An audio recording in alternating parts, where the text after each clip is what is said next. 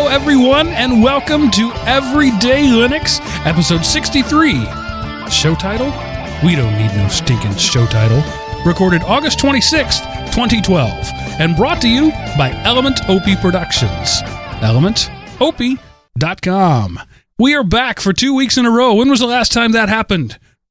All right, I promise we're not going to celebrate every milestone, but I just had to, to make some hay out of that one. Oh, come on. It's fun to celebrate. It yeah, is. but we might. it is good to be back with you, and those two voices you just heard are my inimitable co-hosts of this show. The one, Mr. Seth Anderson, the Gooey Kid. Hi, Seth. Hey, Mark. Hello, EDL world. And the command line godfather, Mr. Chris Neves. Hello, Christopher. Hello, guys. How's it this week? So far, so good. But then again, we're only about a minute in. Well, let's make sure we get longer than a minute in then before we have a problem. So this week's show is basically just a bunch of news stuff. It's just links that we found interesting. No one particular topic. Uh, just just stuff. Basically, we went out and scoured the web because we've been telling you we need show notes or show topics, and you guys let us down. It's all your fault. If this show sucks, it's not our fault. It's your fault. Yeah, come on, yeah, guys. we're working with what you give us. That's a way to get ahead, right? Insult your audience. That's uh, I- I'm sure that works really well. Well, who's that guy that that uh, super conservative talk show guy who used to do that? Seth called people pablum puking liberals. What was his name? You remember? Pablum puking liberals. You don't remember? Um, but anyway, that sounds like something Mark Levin would say. no, it was before. It was way back. It was like before Rush and before it was. I can't remember his name, but anyway, he made pretty much made his career out of insulting his audience. I mean, Morton awesome. Downey Jr. did that, but that was a lot. He wasn't. I wouldn't call him conservative. Is that who I'm thinking of? It might be Mort. I might be thinking of Mort. You wouldn't call him conservative. This guy, I'm thinking, I I have it in my head that he was a a super right winger, but maybe not. I, I don't know. I, I. It doesn't ring a bell with me. But then again, I only knew of Morton from the people in my class who watched him on TV. I did not have a chance to watch him. I think he conflicted with some cartoon I watched. it's on at the same time as Thundercats. How can you expect me to watch it? Thundercats know. ho! I could do it. I don't know how that we got off on that tangent. It was just anyway. Welcome everybody to Everyday Linux. Uh, before we go too far, we do have a little uh, lingering. What, what do they call it? Old business. Is there any old business? Yes, we do have some old business. Um, so we got some feedback from Andrew Wyatt. Andrew Wyatt is the uh, uh, chief architect and pro- uh, founder of the uh, Fuduntu project, and he listened to the show and he had some feedback uh, after last week's uh, review of it. So it's a fairly lengthy email, but I'm going to read every word of it. He took the time to write it. Uh, actually, it was a comment on our website, but anyway, he took the time to write it, so I'm going to take the time to read it. So Andrew Andrew says, "Hi guys, and thanks for the review, especially for the feedback on areas where we can improve because that's the most important for me." I took away a couple of things. First, thanks for the feedback about the di- desire to configure your desktops to look like the screenshots on our website. We'll look into adding a link to the community cafe at Fuduntu Forum, where we do have some of this information. It isn't a public area right now. It requires forum membership for access, though we can review that with the community to see what their opinions are on making it public. Also, concerning the dock, in a, the addition came from the feedback on the default look and feel from the community. Knowing that not everyone would be happy with it, though, I wrote uh, a really simple tool to reconfigure the desktop to the two panel layout similar to Ubuntu. You can ask, access that via System Preferences uh, in the bottom panel chooser. Note that selecting a panel or a dock will scrub any settings you may have configured as it resets back to the defaults based on your selection. Concerning our distribution of Flash in the MP3 codec, I worked to uh, get the rights to distribute those products directly from the vendors. Uh, licenses to distribute are renewed yearly with Adobe and Fluendo, respectively. Also, I've been working on modernizing the desktop, further including refreshing the icon pack and completely recreating the default theme using the Equinox engine. This will become the default in uh, 2012.4. I'm in complete agreement that our default desktop has been a little bland. It's pretty, but it definitely still needs work.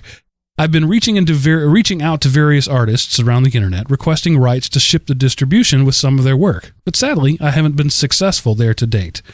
If any of you have some ideas on where we could look for free to use wallpapers to dress up the desktop a bit, it would help, really help us out. Fortunately, we're still, uh, uh, fortunately, while we're still in need of funding for growth, incidentals, emergency maintenance, and test equipment, we have received a donation of an eight core server and enough donations to fund the project into 2014. I wouldn't worry too much about the distribution going anywhere. We're just going to try to ensure that we have enough funding to keep things moving forward, also while keeping up with the demand from our rapid growth. Thanks again for re- reviewing Fuduntu. If there's anything else you uh, find needing improvement, especially if you believe it to be critical to the platform adoption, feel free to email us uh, uh, at team at fuduntu.org. Join us in the Fuduntu forum or reach out to us on uh, Fuduntu channel on Freenode. Our team is small but driven, and we're happy to help the platform become the success on the desktop. So thank you, Andrew. Yeah, it was great to hear from you. And uh, Yeah. we did, uh, Chris, one of the things Chris said was they're having money problems and he was afraid it might not uh, be around for long. He addressed that. Uh, he he agreed with us. I was the one who said I didn't like a dock, and he said, uh, "Here's how you can get rid of it." So uh, he clearly actually listened to it. He wasn't just uh, uh, somebody didn't just say, "Hey, go comment on these guys." So that was kind of cool. Yeah, it, it's it's nice to hear back from people after a review, either their desktop or even in general, to hear back from people to let us know that you know actually people are listening to us. I'm still waiting to hear from Steve Ballmer about that review of Windows uh, Vista I did a few years ago. I, I think we're still on his list. You know, he's, Yeah. he's going through them. There were just such a backlog. So, uh, you know, and since we got him to comment, we want to reach out to all of our awesome artists that listen to the show on a regular basis, and y'all get back to him and let him know that he can have your wallpapers to use. So, Yeah, stop being tools. I, he said there's not any been luck. Uh, hasn't had any luck. My my interpretation of that is not that people have said no, but they've said nothing. Like they've looked at it and say, ah, I don't care, and that seems that, that seems more likely to me that he's just being ignored. So stop ignoring Andrew. He's a nice guy. Well, and the other thing is, is stop ignoring people in general. That's one of the most annoying things I think that anybody can do is when you get a question like, you know, can I use your your wallpaper art to have no response at all? That's just flat out rude and inconsiderate. You know, at least say something back, even if it is no. Are you mad that I didn't respond to your email, Chris? I knew I would be talking to you in just a couple of hours. Good grief! Let's not make it personal. Okay, okay, fine. I'll I'll cut you some slack this time, Mark. I'm really bad about that. If I if I don't feel it warrants a response, I don't respond. And I, I recognize uh, th- there's a little bit of douchebaggery on my part when I do that, but I just kind of think, you know, why waste the bits if you don't actually have anything worth saying? because we want to get the uh, percentage of spam email on the internet below 99. So, just a real Something quick, like okay, my help. So, You know, I Well, hate it. Uh, actually, it bothers me uh, when I send somebody an email. Uh, just you know, like if I'm sending it to a group of people, that's when it really bothers me. I've sent it out to 30 people, and it's just informational, and then I get an email back from 20 of them saying, "Got it." I know you got it. I sent it. I don't need that. Oh yeah, that one's that's just a you know pointless email back. But if someone sends you a question or you know wanting to know when something's going to happen and you don't email at all, that's douchebaggery there. So I know I personally, regardless of where I if it's at the school or at my home business or personal emails, if it warrants a response, even if it's something snide, you're going to get a response from me. In fact, just recently, um, Aaron, the former fat guy, uh, sent an email to a bunch of us at work, and just to tweak him, I replied with "Got it." so anyway, um, moving right along, uh, Sure. happy birthday Linux. That was actually kind of old, right? That happened in July, wasn't it? no, actually, yesterday is Oh. the uh, day, the August 25th is the day traditionally used as the anniversary date for the Linux operating system. So what would think- what did we talk about on our previous show? We covered this before, didn't we? Well, there was a, there was like, there was some time, I think, between the time that Linus uh, announced it and then when it was actually posted um, up. But um, I just came across this story that said August 25th is the day that is traditionally described as um, um, has the day has Linux's debut, and um, so you know, it's it's yesterday as of the recording.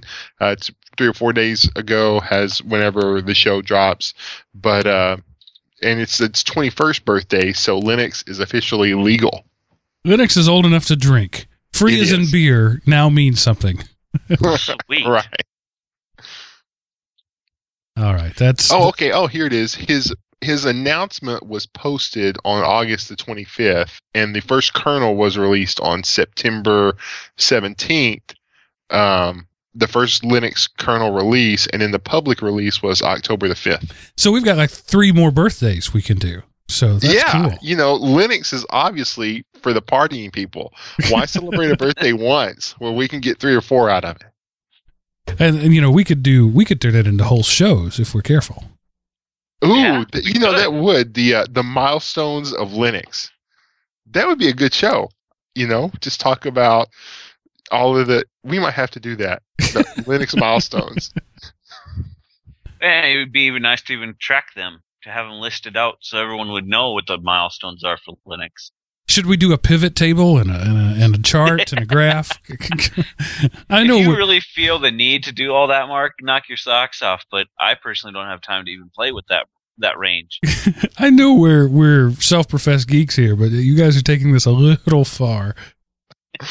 Yeah, no, I'm not so much for a pivot table, but you know, uh, important dates in Linux. It could just become a uh, feature on our show. You know, maybe I don't know. I'll have to remember to go back and add some echo to what you just said. Important dates, dates, in Linux, Linux. Uh, so, uh, Chris, I'm guessing, put this in here. Uh, any thoughts on the Google Nexus? And Um, actually, I did not put that in there, but I think it's a cool idea. Um, from what I was reading on the Google Nexus, is that its its price point is to beat off the um, the can the Kindle Fire. It's supposed to be able to beat the Kindle Fire off. It's got a better. it- It's if you're going to be a spec monkey, it's got better specs than the Kindle Fire as well. they've got to be taking a loss on this thing. Oh, they have to be. It, it has to be almost to the point where they're, it's it's a it's going to be a loss leader for sure. Um, it- well, even Amazon was taking a hit on every fire that was sold.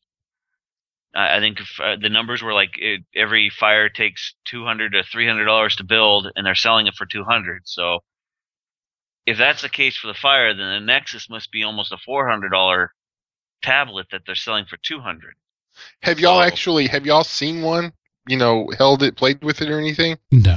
Not yet. My uh, where I live, there I probably won't see a Nexus probably till Christmas up here. a, a guy that I work with, he bought one. He said he bought it for his son, but he's actually keeping it. And I gotta say, it's really, it's really nice. It is small. It is light.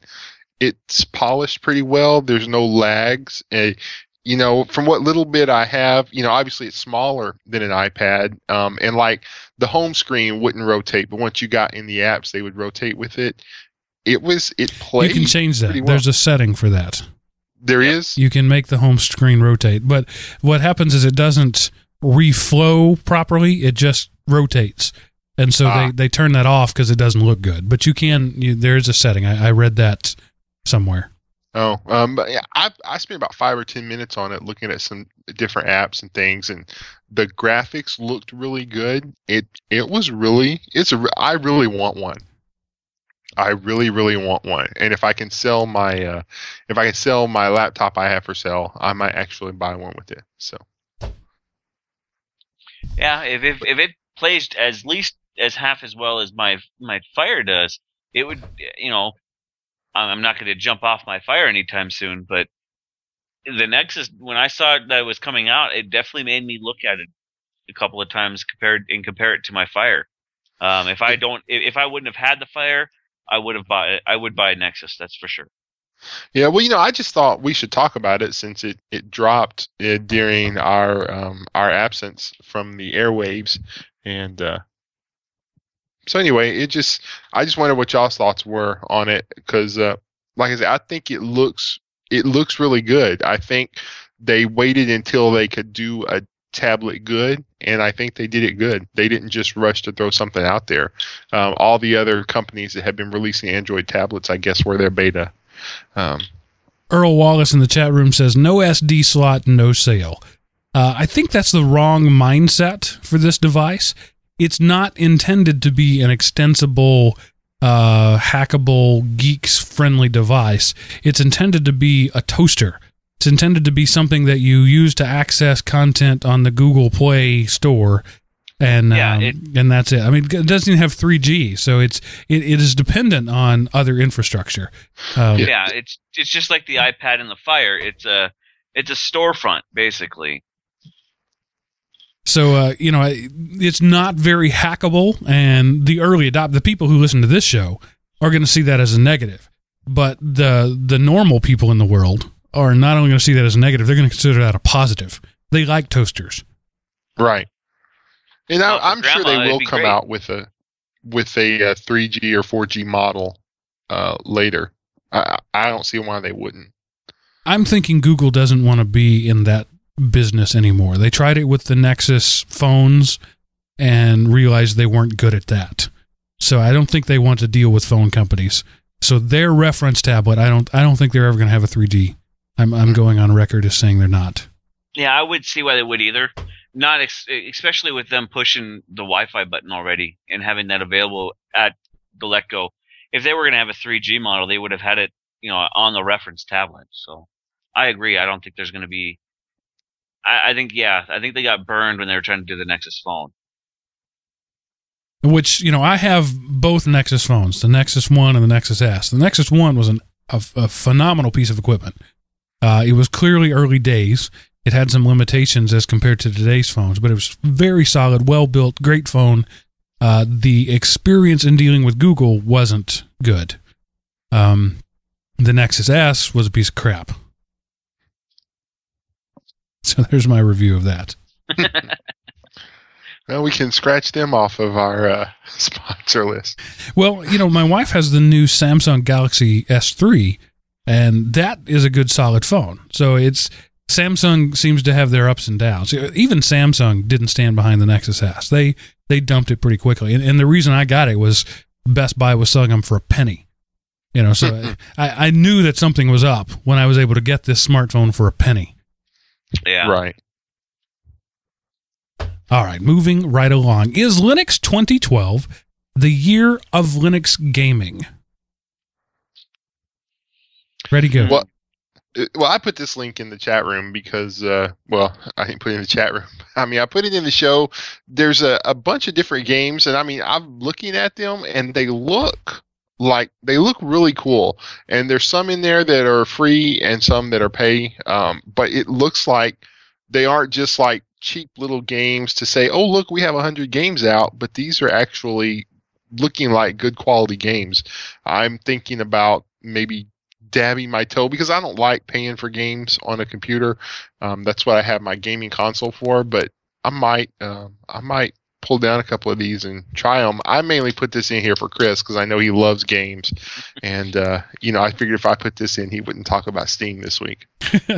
Well, as we you know mentioned last week with Steam, uh, people are beginning to see that there is money to be made in selling commercial software on Linux, uh, and that's kind of cool. But I think what had to happen is this: the all these things that the geek community has yelled about. The Linux had to be uh, more grandma friendly, and that meant Unity had to happen, and this uh, these um, new interfaces that are less geeky and and more stripped down and less powerful.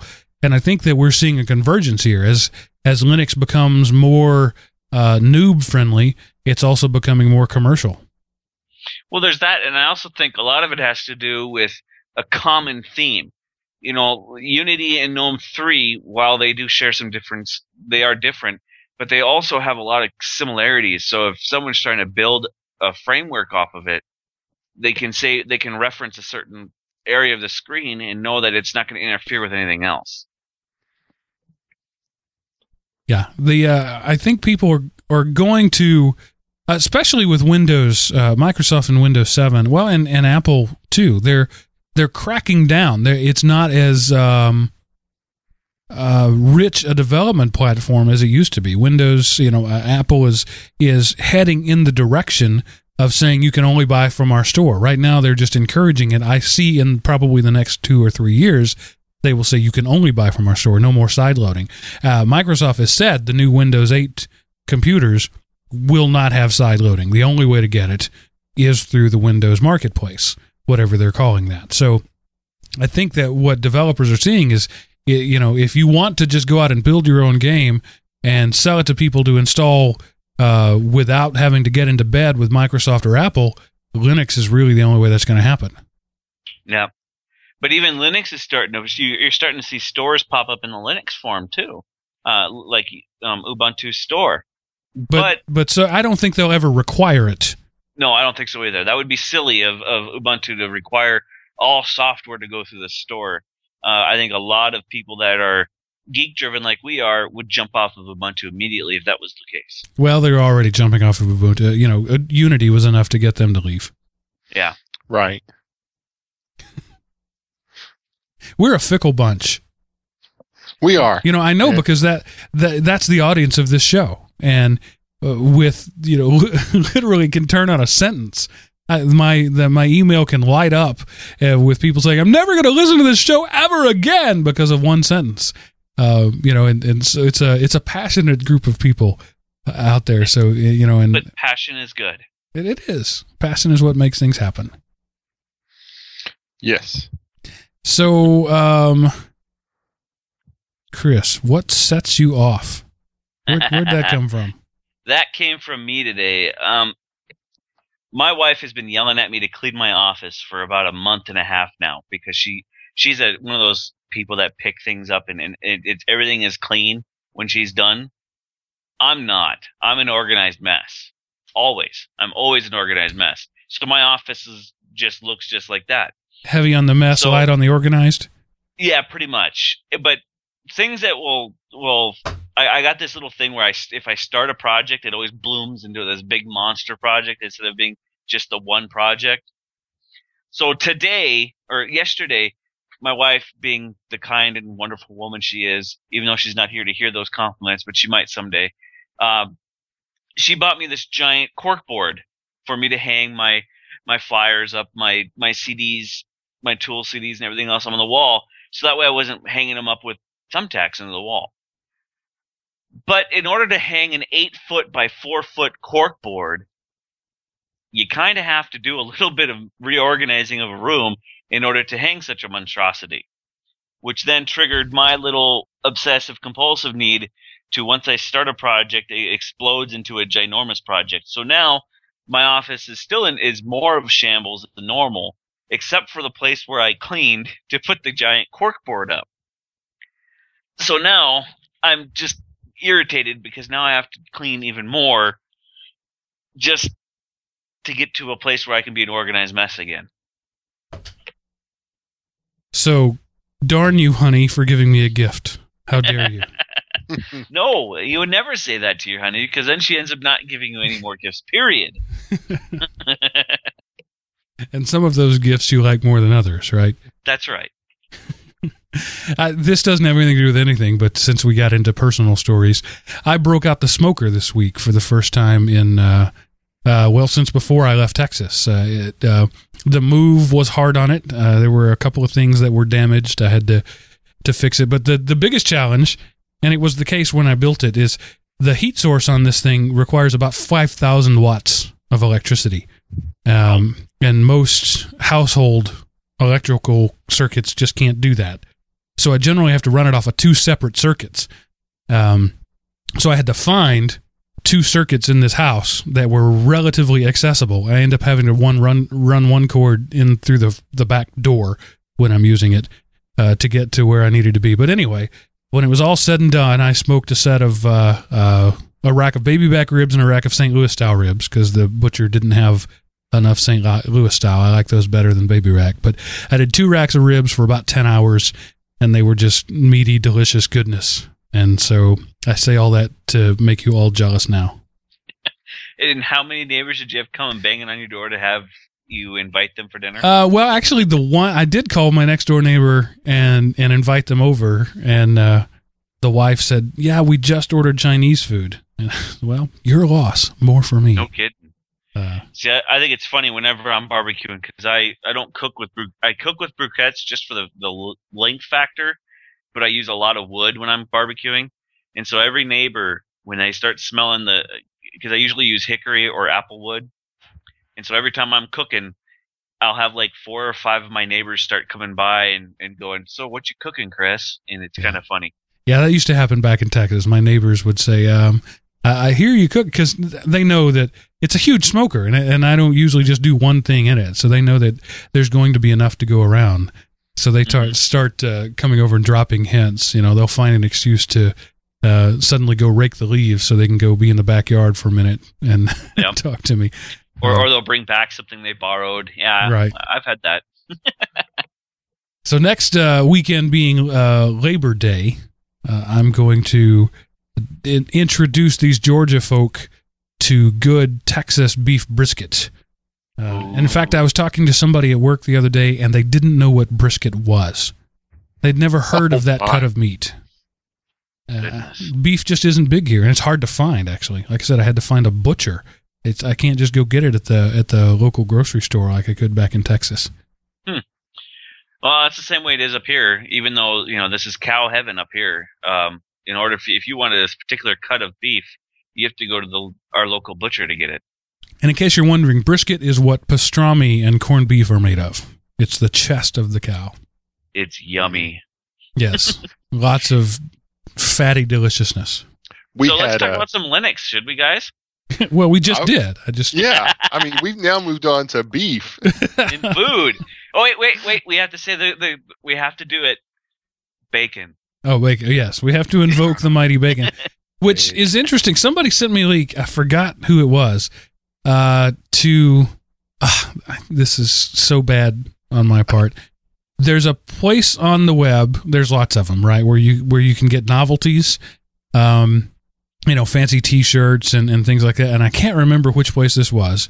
Uh, but they sent me a link to this place that is clearing out all their bacon stuff because they say that that meme is over that the internet just needs to leave bacon alone uh, and that they're clearing out all their stuff. That's ridiculous. oh here it is. I have it right now. Woot.com um last call for bacon. August 21st and 22nd so it's already passed now uh, it says, let's be real, people. We've been asking too much of bacon. Isn't it enough that it's simply delicious? Must it also continue toiling as a smirky, semi ironic net culture totem? It's time to give bacon a rest, to let it be bacon again.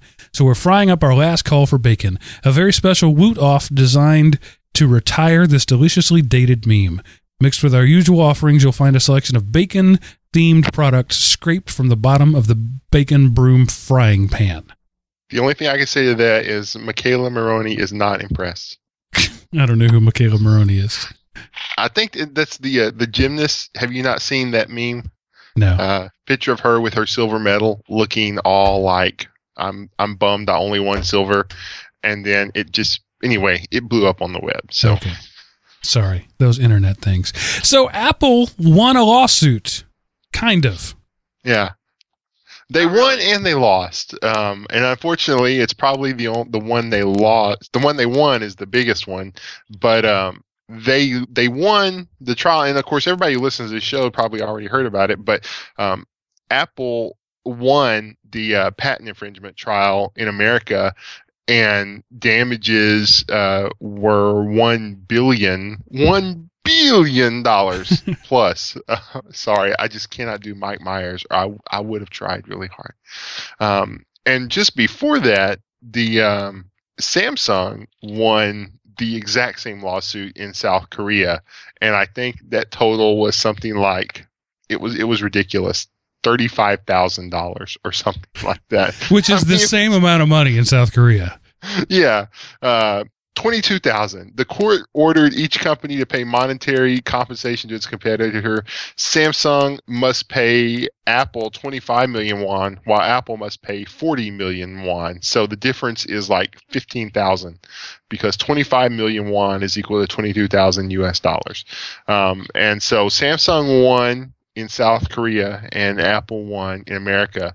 And I don't know what it means yet, but I think it's kind of a bummer because you know, you can't patent rounded edges. Well, I guess you can patent rounded edges, but it seems kind of like a stupid patent.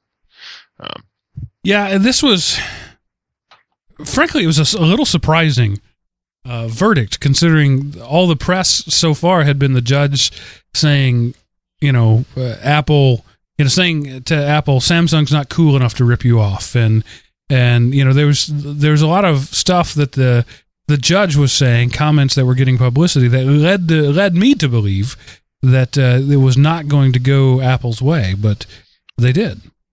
Yeah, um, Apple won basically all of theirs, and because and then Samsung had countersued, and they lost all the countersuits. So, but yeah, Yeah. um, I was bummed. it's the whole the whole copyright slash patent system needs to be rewritten from the ground up. When you can Yeah. get a patent on a piece of glass with rounded edges, there's a problem. Well, not only Yeah. that, and when uh, when that big of a, a turning point, because now they can't make that that Galaxy Tab anymore, right? Right. Well, apparently patent- unless they license it. Well, no, uh, Samsung was found guilty on infringement on like all of the company's devices except for the Galaxy Tab. right. so the the one that looks exactly like the iPad, they're okay, but all the rest are, that are just pretty similar. Those are the ones that infringe the patent on. I, I don't I don't understand. Um, so, but anyway, apparently, I guess the jurors did. It took them three days to wade through it all, and before they got fed up and said, "Apple's cooler, and they're an American company. Go USA." Um, I, I guess is what happened. I don't know. I was not in the courtroom, but it doesn't stop me from speculating. So well, of go. course not. Lack of facts never in, interrupts the fa- uh, having an opinion. Yeah, and I believe it was Abraham Lincoln who said the problem with quoting sources on the internet is verifying the veracity of the claims. I thought that was uh, um, George Washington. Oh well, there you go. uh, it's it, it's it's sort of mind-boggling to me how how this suit got this far and like you said the the appeals process is already over i mean they appealed it and like within seconds it was beaten down um Oh really? I, I had not read that. Yeah i read well that's that's what i had heard that the that they they the counter sued that you said the counter uh, things maybe not the appeals. So i'm sure that the there will be some appeals but um th- this was a, a a battle of legal firms right? It wasn't two lawyers. It was two buildings full of lawyers fighting over this stuff. And um nobody but the lawyers came out on top Isn't that typical though for any type of a lawsuit usually? The Yeah. of large lawsuits. Yeah, and apparently Apple was asking for a little over two billion in damages, so they only got half of what they wanted. Um, I guess I, I don't know. Yeah, I, I don't know. I'm I'm just I'm at a loss for words, which for me is unusual for to say the least. Uh, but it's Right. just the whole thing is messed up. I mean, yes, there are people copying the iPhone. I I don't dispute that, but the, it's a simple interface. It's a simple. How many?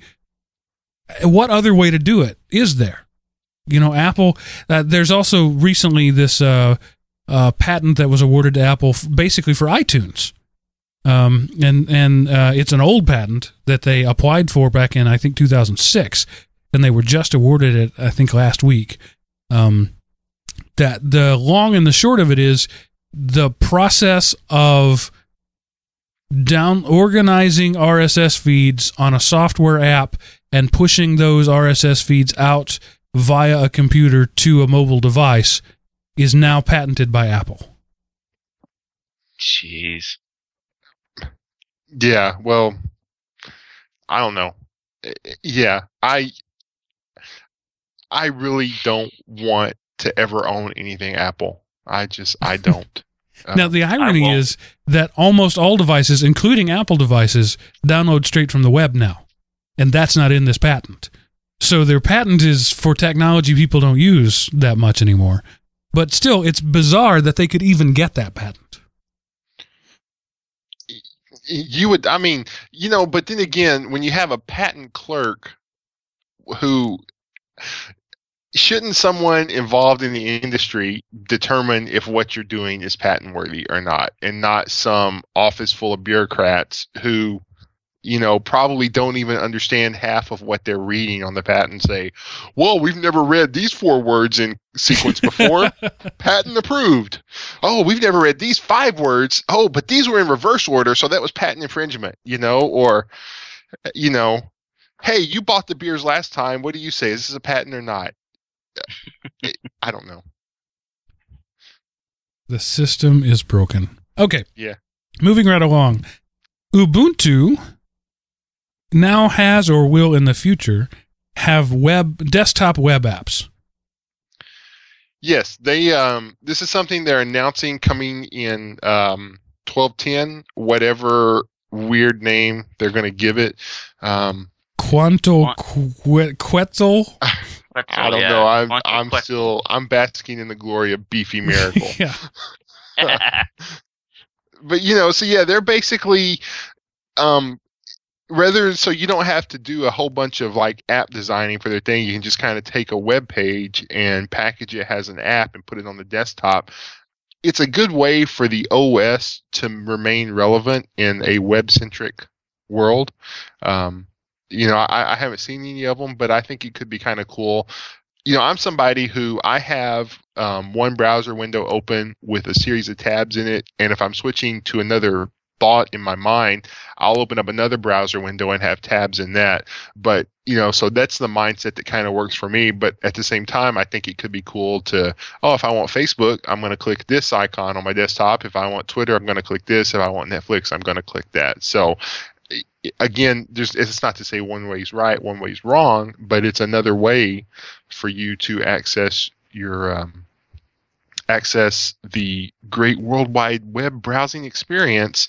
And like I say, if nothing else, it does keep the OS relevant because what does it matter what OS you have if you launch your browser and then everything looks the same? So. Yeah, what gets me though is this isn't new, not even remotely new. Chrome has had yeah. had their uh, tool to do that. Firefox has had uh, Mozilla. What did they call it, Chris? Um, it was a tool that would turn any web page into its own window that would do its own thing, and then you could do Chrome uh, apps as well. So it's not new. It's it's just they're putting it in the OS using what browser? Uh, I, I don't know, but instead of using the depending on browsers to do it, which there already are, they're putting it in the in the uh, OS, which is uh, pointless. What's funny is um, reading through this article, they, they actually say what browser they're using. It's a Firefox browser that with with basically is what I'm what I'm kind of reading this as is they're kind of like grease monkey scripts that they're using to separate each things off. So not only is this old, and I can't remember what you're talking about, Mark. It's it's Firefox Fusion or something like that, wasn't it? Uh, that doesn't sound right, but no. Uh, but anyway, yeah, this has been around for a very long time, and I bet you if you popped open any of your, um, you know, uh, you know, apt-get computer, the software store, or what, or the Semant or Samtec or whatever you, however you pronounce that, you know, you'd find these things already in there. All they're doing is installing them by default, from what I read. Well, and, and the other thing they're yeah, the other thing they're doing is they're tying the control into them into the OS. Whereas, you know, like for example, Last FM sound would be managed through your OS sound rather than a separate sound setting for it. Prism. Um, That's what it was called. Prism. That's it. Yep. Prism. Sorry, just it came to me and I had to spit it out.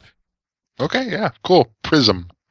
Uh, which yeah, I, I used a lot. Like when I first got into Gmail. Uh, that's what I used a lot. Now I just use a window with Gmail in it. I just pin the tab. That's, that's how I do it, right. and I'm perfectly happy with it. But okay, I mean, I'm sure there are people that'll like it. Um, I, I think it's it's the gramification of uh, Ubuntu, which is what they're aiming for. They're aiming for it to be, you know, Ubuntu to be usable by anybody sitting down at it. So if that's what they're aiming for, this development is good.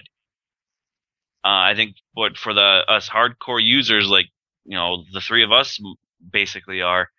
I, I don't really see that really being a monster reason to switch. If you're like, for me, being in Beefy Miracle, I won't switch to Quasi or you know whatever the double Q is off of Fedora.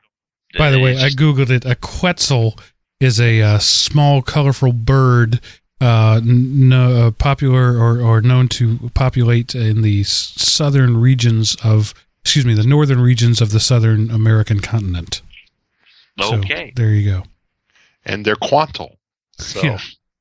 So, uh, and moving uh, another announcement that's not really of note, but Ubuntu seems to think it is. Uh, starting with the the twenty next 2012 version, there's going to be a GNOME specific spinoff, like Xubuntu and Kubuntu. This is going to be GNOME Ubuntu, which used to be called Ubuntu. But Right. but now that they've moved to Unity, they're the a group. I, I don't know that it's Ubuntu necessarily is spinning off a pure GNOME version, which is really sort of like Mint. Something like that. Yeah, that's gonna be.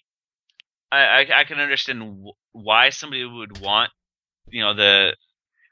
Yeah, it's it's just like any other derivatives. It's Mint or it's whatever, but now you have your. If you're a GNOME fanatic, you can have your GNOME with the Ubuntu core.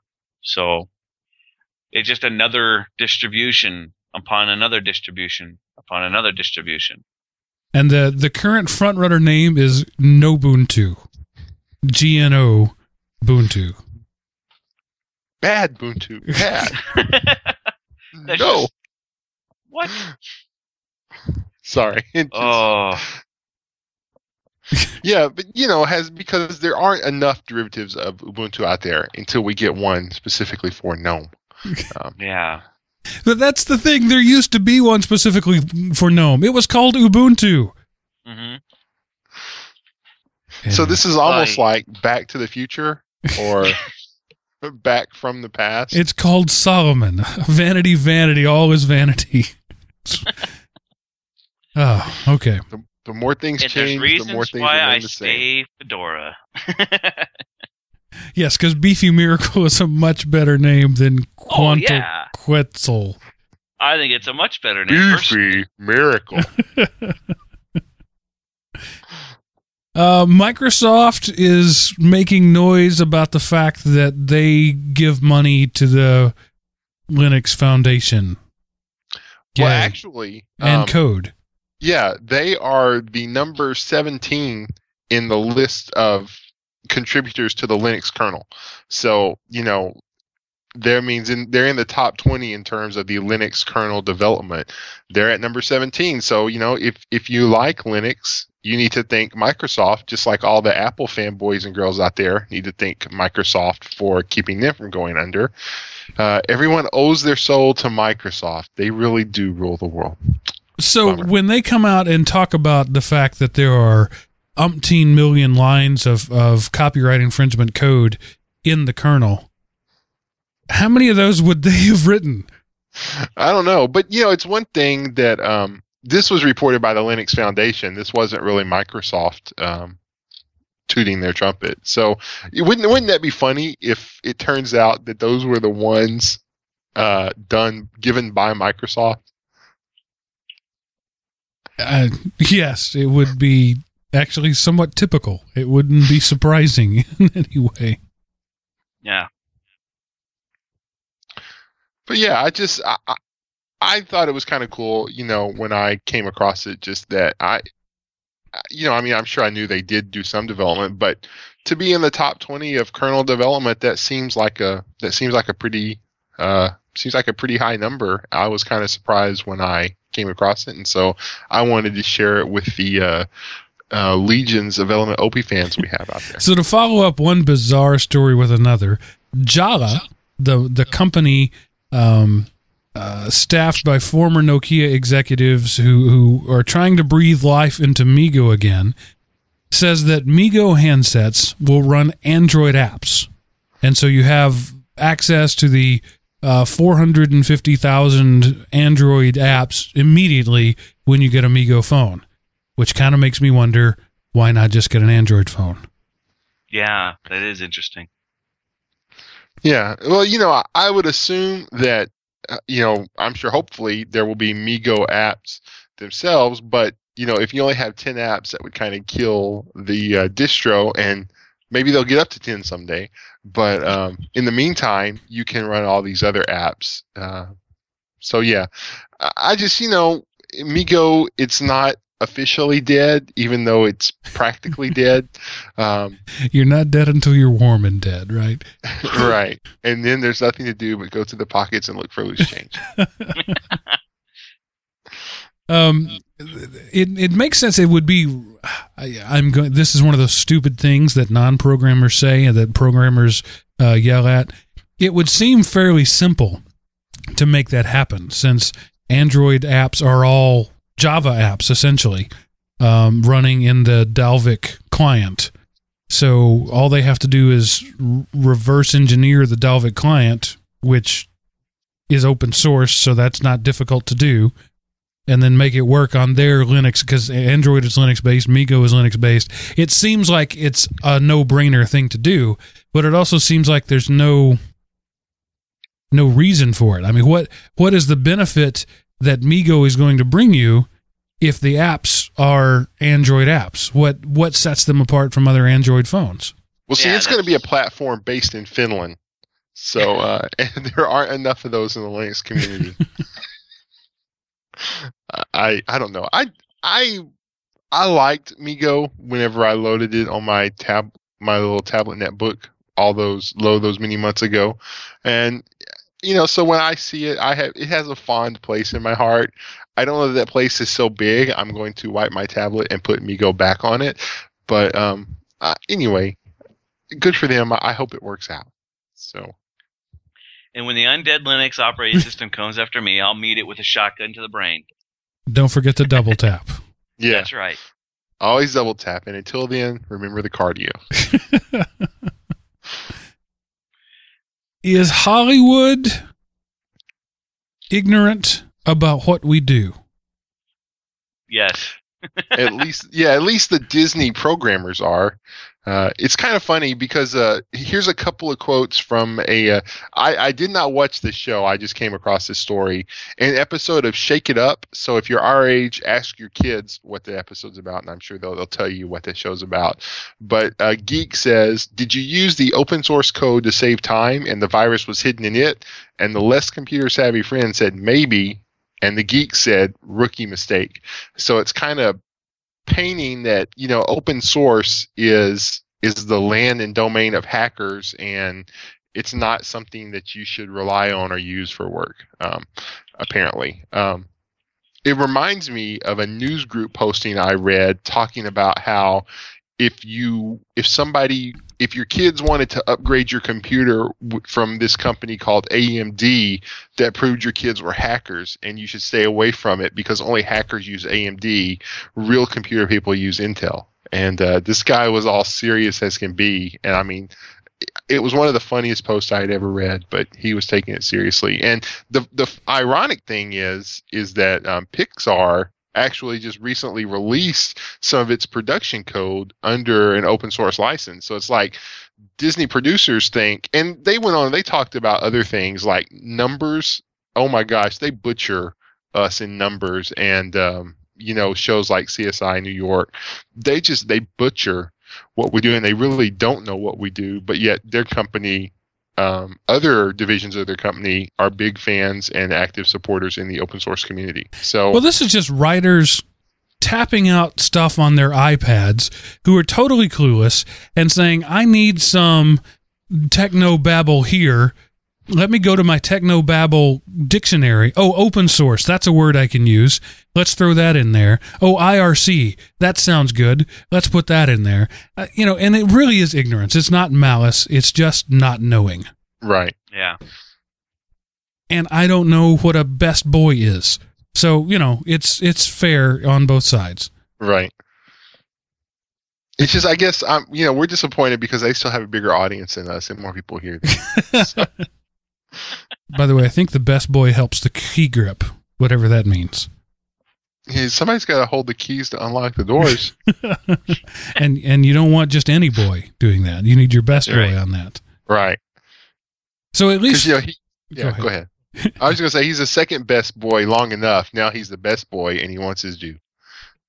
According to an article in TechCrunch, at least three major research firms believe that Windows Phone will overtake iOS by 2015. Yeah. Um, but we can all pretty well be sure that BlackBerry ain't going to be there to see it.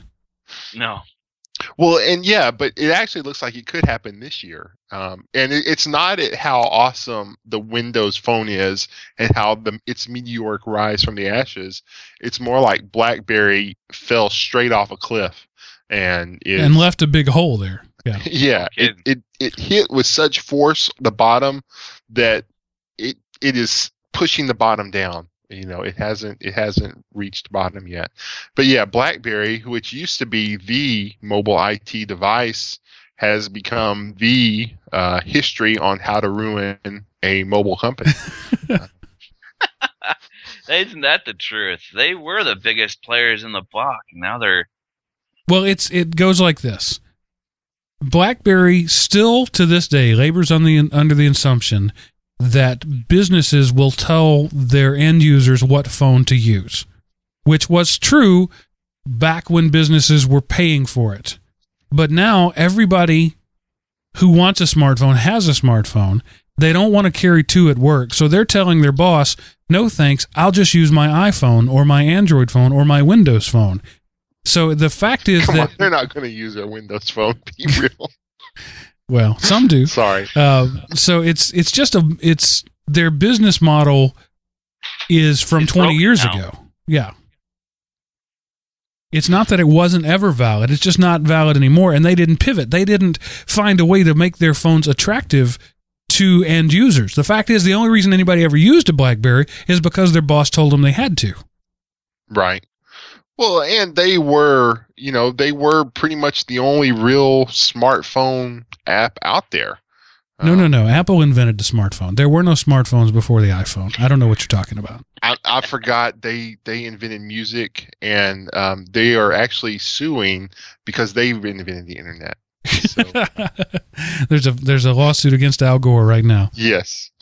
Uh, but yeah, and you know, it's kind of like you know, Word Perfect. They used to be the standard in uh, word processing, uh, and they had this really good product. That's like, hey, we have this really good product, and you should use it.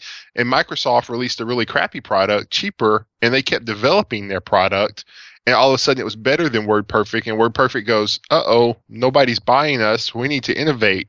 And they said, uh, "Well, we fired all the innovators because we had a good product." Right. And so, you know, I'm sure that's what it is with BlackBerry. You know, we have this great product, and we're not going to change our product because we're number one. And uh, so now they're number they're number ten in a race of five. Uh, Yeah. Well, see, that- MeeGo, MeeGo will soon pass BlackBerry. Go What you- MeeGo. What you just described has been Microsoft's way of doing things uh, from the beginning. Release crap and sell it while you're fixing it. Right. I mean, they've done that with everything. Every product they've ever released, the first version was crap, but people Right. bought it. And then we're going to fix it and sell you an upgrade. And then we're going to fix that and sell you another upgrade. And I don't know how they get away with it, but they do. Well, except for Internet Explorer, nobody would buy it, so they just gave it away. yeah. hey, Netscape is this good product, and we can't compete with them, so ours is free. Oh, free? We like that. And uh, oh, by the way, it doesn't work, but maybe its tenth is good, but it's free. So, So- you know, I mean, anybody who's paid attention to these things knows that Windows XP is what Windows 95 promised to be. Yes. Yep. It took them 15 years to get there. Um, and Windows 7 is what Windows XP promised to be. Um, it's mostly, not all of it's there yet. So that's just the way they do it. And um, it, amazingly, it works for them. But because they, I don't know, they're they're like um, inured in some way. They're insulated against failure. Like they can release crap and people will still pay for it because they've got a, a an agreement. You know, I've got a contract. I, I'm paying my yearly fee, so yeah, I'll take the crap and and I'll just trust that they're going to fix it later. and they never do. Oh no, they fix it, but they conveniently break something else. Oh, sorry, I didn't say that. So anyway, the, the the nobody else has been able to do that. BlackBerry has tried it, and I think that's you know they released some real garbage, planning to fix it along the line, and they just didn't have the the juice that Microsoft did. They couldn't do that. They released a couple of bad products, and the rest of the the world just said, "We're done with you." Yeah, Yeah.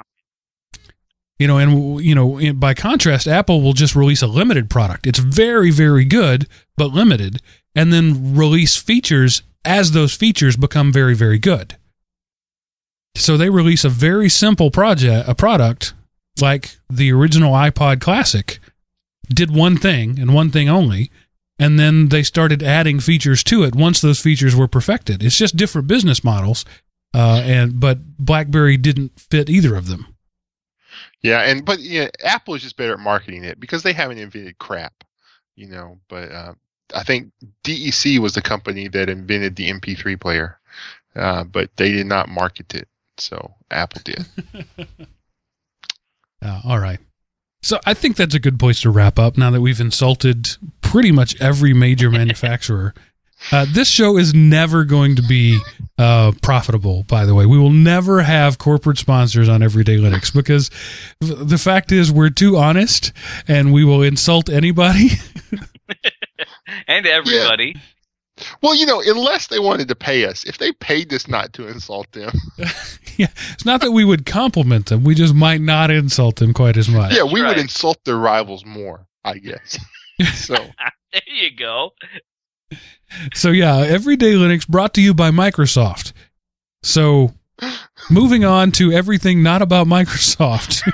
Apple sucks, oh, and BlackBerry's dead. Both of those are true statements. No, Apple Apple does not suck. Apple is a yeah, a great company, very strong, releasing products that people want. It's hard to argue with that. I don't like the products personally, but the fact is that there are hipsters all over the world who can't live without their iPhone. Yep. Yep, there are. You know, us us geeks will just sit back with our androids and be happy. I, I, quick side story. I've been attending a new church uh, here in Georgia, um, and it's uh, it's a it's a large church. It's it's a it's a mega church. It's got thousands of people who attend it, and it is the the the iPad quotient there is just not in line with reality. They're all yuppies, yuppie hipsters who go there, um, and it's it's uh, you know, you're let's say the average distribution of i devices is one in three people. This is three for every one person. I mean, everybody there has an iPad and an iPhone and you know uh, something else made by Apple and, and I'm a MacBook. Like with them, they bring them all to church, and it's just it blows my mind that uh, the places like this exist. There's such a saturation here and it's sort of I never saw this before, so I, I sort of understand a little better now when when people talk about these rabid Apple fans. You know, I'm now I'm meeting some of them, and they're um, they will buy anything with an Apple logo on it because they have a lot of money and it's a status symbol. Uh, and they're not technical in the least, so it's a product that lets them do what they want to do with zero brain function uh, and they get to look cool while they do it. So it's really kind of a win-win-win for these people. The only downside is it costs a lot, but they've got the money, so they don't care. So that's Apple's mo- mo- target audience right there. Yep.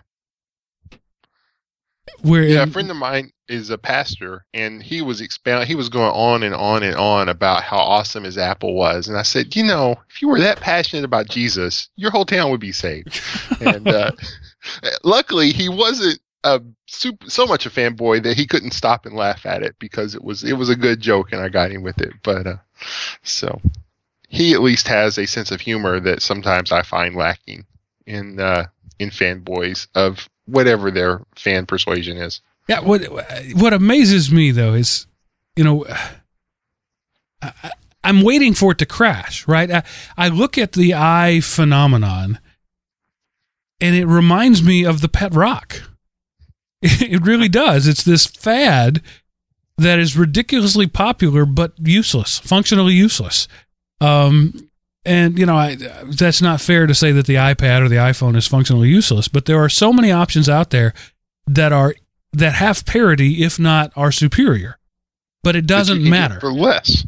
right? That costs less. But you know, uh, Motorola has spent all their money on their Droid marketing and targeting it at the super geek, you know, the proto geek, um, and that's working for them. They're doing well, uh, but the the proto geek doesn't pay. They're all cheapskates. That's why nobody donates to this show. You're all a bunch of cheapskates. Sorry. Are we done? Are we done on the soapbox now, guys? No, no. My soapbox, I'm actually building a bigger one. I, I need soapbox Oh, right. 2.0. Now, I, I don't know where that stream of consciousness thing came from, but uh, uh, it just it struck me as as while we were talking about marketing and things falling, you know, is Apple going to plummet someday when the hipsters move on to something else? When something else becomes trendy, will will they look around and see that there was absolutely actually very little substance to this platform, just like the BlackBerry has found out? And if so, what will that be? What will be the new trendy thing? MeeGo. MeeGo, I was just gonna say MeeGo's MeeGo. gonna win.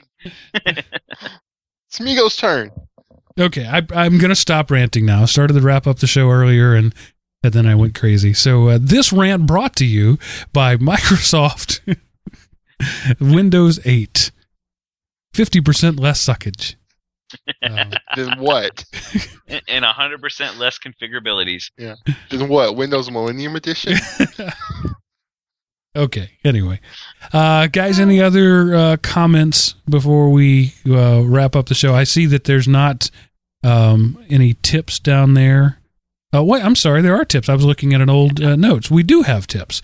So, Chris, tips the command line tip of the week is Nano. Even though I hate this thing, uh, it seems to never die. Everybody loves Nano. Um, it's built into every version of Ubuntu, uh, and most other. it's built into as well.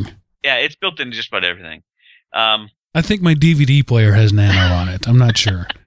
it, it, it's a good editor, and I have a link here for all the different commands that it, it, all the different um, switches and and key commands to use in order to navigate in Nano um, comfortably, which is in our show notes, so they'll go up without fail. Um, I'll even post it into the uh, chat room for all the people listening to us live. But uh, it's a great little program. I personally don't use it. I think it's uh, not usable, but hey, someone else might find use out of it. Yeah, but you like what is it? Vi? You you like Vi? Vim. Vim. It's well, yeah, it's it's Vi, but it's Vim has a little bit more uh, features in it than Vi does. Yes, like twice as much being arcane and difficult to use. Now with it- less sense, uh, less uh, uh, understandable shortcuts. Well, I don't have a problem with it. Fifty percent more confusing. It's improved.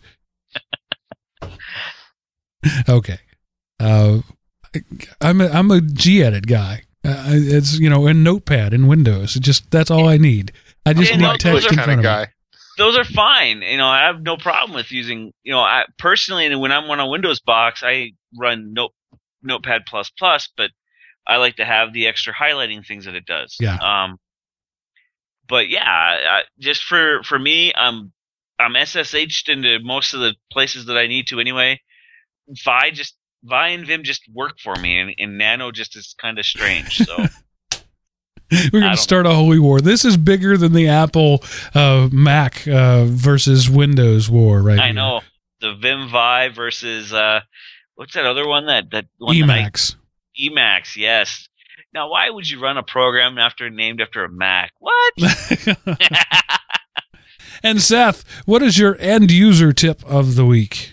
Well, this is not really an end user tip of the week. This is aimed squarely at the geek EDL audience. I came across this and I glanced over it.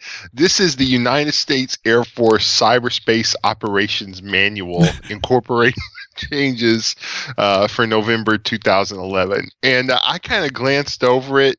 Um, this is not light reading guys, but it is very interesting. And so it is a PDF file, uh, publicly accessible on the internet. I didn't hack in anywhere and do it or anything like that. Um, but it's just kind of cool. It talks about uh, you know, kind of what they, how they see the threat, how they see the internet, and how they see um, their place in it. And I just thought it was uh, interesting, and I wanted to share it with the audience who. You know, this is not something I run across in my everyday web browsing, but uh, I came across it and I was like, ah, this is pretty cool. So I am sharing it with you so you can increase your knowledge of the workings of the interwebs. All right, so this is my tip. Instead of reading this, go kiss a girl. because if you're reading this, you are too big a geek even for this show. What if I'm reading it right now? go kiss a girl. Actually, I will when I leave here, but that's okay. Uh, all right. So, if you would like to comment on any of the inane ramblings of myself or my two co hosts this evening, and there is plenty of it because we really went off tonight. Um, you can do that at our website at elementop.com. We've got a forum there, the Everyday Linux forum, or a contact button, or a voicemail widget where you can record your message and we will play it on the air and maybe make fun of you while we do it. Actually, we've always, yeah, we've always been very nice to the people we put on the air. Um, so we will make fun of you and then put you on the air. That's the way we'll do it. But no, uh, we, we appreciate your uh, comments, good, bad, or indifferent. I read all of them. I respond to most of them, unless they're trying to sell me fake Louis Vuitton handbags. Uh, but otherwise, I respond to everything that's put up there. And uh, if you got real Louis Vuitton handbags, continue to send us those. we can talk So, about that. Yeah. Uh, if there's if there's any way any of you can make parts of me bigger, uh, I don't get any. I don't get enough emails about that. So I'd like to have. I'd like to have more of those. Um, if there's some way I could make millions working at home, um, I, I've never heard of any opportunities to do that. So I'd appreciate, uh, you know, just forward me all that email. Or if you're from it. Nigeria and you want us, you want us to help get some money out of the country for you. if some relative of yours has been recently deposed and you need a conduit with a bank account, that'd be awesome. Or You know- if you won the lotto. You guys get any of those either? Yes, I don't yes. seem to get those either. You know, the ones that you say, "Hey, you just won a billion dollars in, in Yeah. some weird lotto." I never get them either. Yeah, you've won the Virginia State Lottery. I've never been to Virginia. How did that happen? All right, guys. Uh, that's it. Thanks for being with us. Thanks for listening. And I'm going to say that ends this episode of Everyday Linux.